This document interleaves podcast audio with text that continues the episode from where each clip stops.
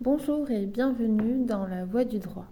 Régulièrement, nous avons à cœur d'examiner ensemble une jurisprudence actuelle, novatrice ou insolite. Aujourd'hui, je vous propose de revenir sur une décision rendue par la Cour de cassation le 8 mars dernier qui rappelle quelques principes pratiques en matière de licenciement d'un salarié.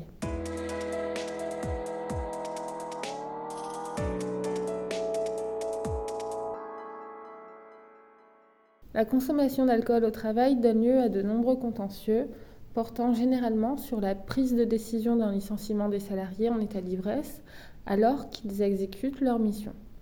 En effet, la législation, et notamment l'article R4228-21 du Code du travail, impose à l'employeur de ne pas accepter la présence d'un salarié ivre sur son lieu de travail.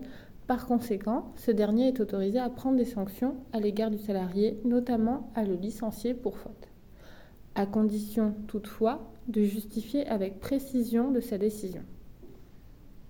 Dans une affaire portée devant la Cour de cassation le 8 mars dernier, un salarié exerçant les fonctions de maçon a été licencié à la suite d'un accident du travail causé par une chute alors qu'il était positif au dépistage d'alcoolémie effectué par les gendarmes alertés de l'accident.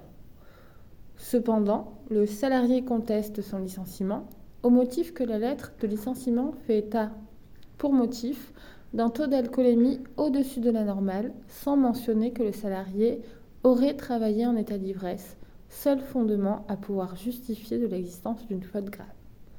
Contrairement à la Cour d'appel, la Cour de cassation accueille la demande du salarié, reprochant à la lettre de licenciement de ne faire état que du mépris des règles prescrites par le règlement intérieur par le salarié qui travaillait en hauteur en état d'ivresse objectivé par le dépistage d'alcoolémie positif auquel il a été soumis, caractérisant un taux d'alcoolémie supérieur à la normale. Pour la haute juridiction, la lettre, en ne faisant état que d'exécution de travaux en hauteur avec un taux d'alcoolémie au-dessus de la normale, ne justifiait pas d'un motif de licenciement valablement fondé sur une faute grave. Décision, décision qui, bien que surprenante, en ce que le salarié semble jouer sur les mots, a le mérite de rappeler l'importance pour l'employeur d'être précis quant à la justification du motif de licenciement dans la décision adressée au salarié.